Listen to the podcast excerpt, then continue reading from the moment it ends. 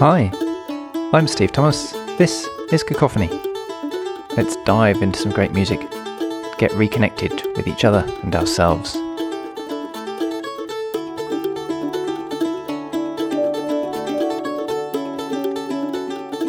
I've seen it written on the pernicious beastie that is Twitter that Russian works of art are now being banned as a result of the terrible atrocities going on in Ukraine. I'm in Sri Lanka and a bit removed from it, and so it's hard to know exactly what's going on. And this was on Twitter anyway, so it's probably all designed to whip up some sort of storm.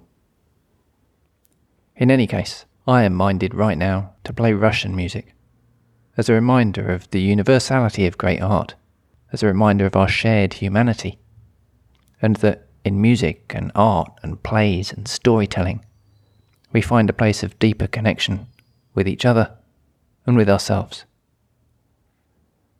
There's no big message in today's actual musical piece, which is a corker, except to demonstrate what I've just said. It's Tchaikovsky, Russia's most prized musical asset, in music based on a work by Britain's most prized of all cultural figures, William Shakespeare. If you think for a moment of a filmic imaginary love scene, the clinch moment, and you add in sweeping romantic music, tell me you don't think of this.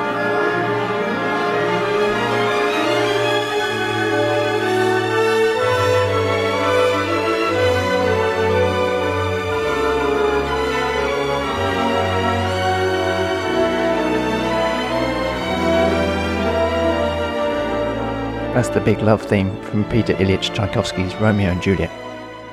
One of the most famous pieces of music there is, and one of many candidates for that title that were written by Tchaikovsky. But Tchaikovsky wrote not one, but three big pieces based on Shakespeare Romeo and Juliet, The Tempest, and Hamlet. Shakespeare was really big in 19th century Russia and still is. Ready proof if you need it of great art reaching people regardless of boundaries.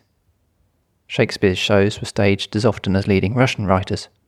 The Russian conductor Vladimir Yurovsky says that in Russia he's certainly seen as the greatest dramatist to ever lived. My generation, Yurovsky's nearly 50, found in Shakespeare what we found in Pushkin. His works are filled with characters striving for inner freedom during times when actual freedom is in deficit. As for Tchaikovsky, he never travelled without his set of Shakespeare plays with him, a constant companion. We have this view sometimes of Russia being a closed off, insular place, but this has often not been the case. For much of the 19th century, it was highly international and looked particularly towards France. It was possibly even in French translations that Tchaikovsky first got to know Shakespeare. He didn't learn English, there was no need, until much later in life when he was driven by a desire to read Charles Dickens' Bleak House. Good choice of book, that one. So, the Romeo and Juliet fantasy overture is a big canvas approach to the play, giving us turbulence, fighting, and the love music, pretty much all of that twice over. A few years after his first version, he kept returning to it and making changes over several years. A friend of Tchaikovsky's suggested he wrote a piece on The Tempest and gave him very strong suggestions of what should go in it. Tchaikovsky wrote to his friend, Must there be a tempest in the tempest? I.e., is it essential to depict the fury of the elements, where in the play it serves simply as the point of departure for the dramatic action? Would it be odd, in a symphonic composition that is supposed to depict the tempest, to leave out the tempest? If a tempest is essential, then where should it go, at the start or in the middle? If it's not necessary, then why not call it the overture Miranda? The friend, Vladimir Stasov, wrote back I had thought of representing the sea twice, at the beginning and at the end. Only at the beginning it ought to be prefatory, quiet and gentle. And Prospero, uttering his magic words, would break this calm and summon the tempest. But in my opinion, this storm should differ from all that has gone before, in that it should start suddenly at full strength, in utter turmoil, and should not grow or arise by degrees as is usually the case. If followed, this suggestion would be quite innovative, because in all other operas, oratorios, and symphonies, the storm follows its natural course but in this instant it is created at the command of supernatural forces.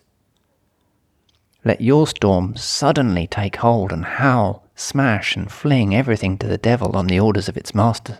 Let your storm rage and engulf the Italian boat with the princes, then just as suddenly subside, with only a shudder and a growl before falling silent. Tchaikovsky took all this to heart and runs with the idea.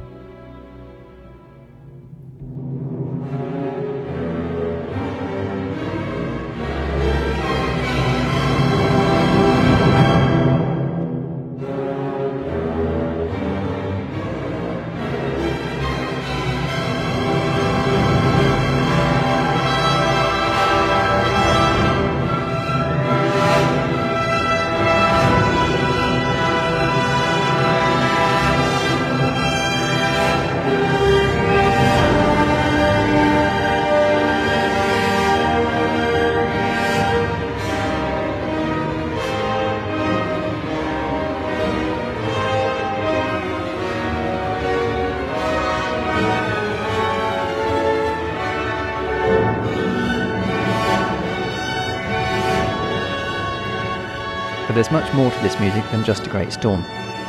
Tchaikovsky uses a very similar template, and honestly, it's quite often similar music, but no worse for that, to Romeo and Juliet.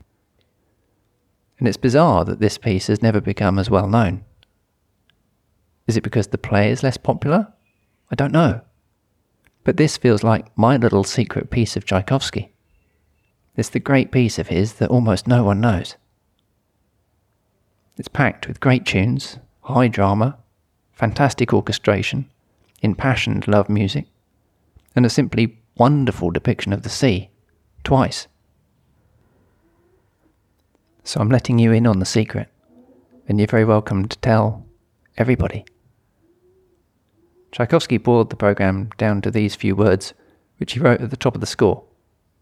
And if, like me, you know nothing about the play, it's really helpful. The sea the magician Prospero commands his spirit Ariel to summon a storm, of which a victim is the fortunate Ferdinand.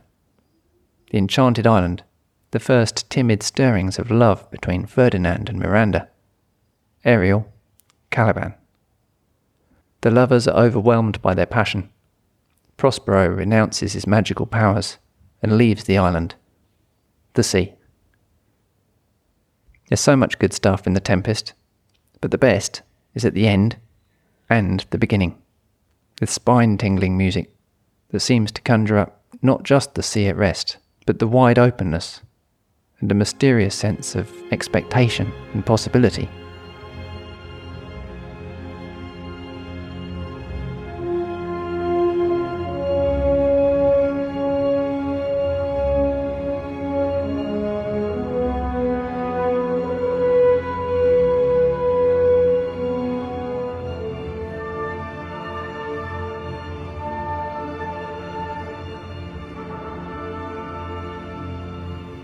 And yet when the same music comes back at the end, it has a sense of conclusion and inevitability. Clever stuff.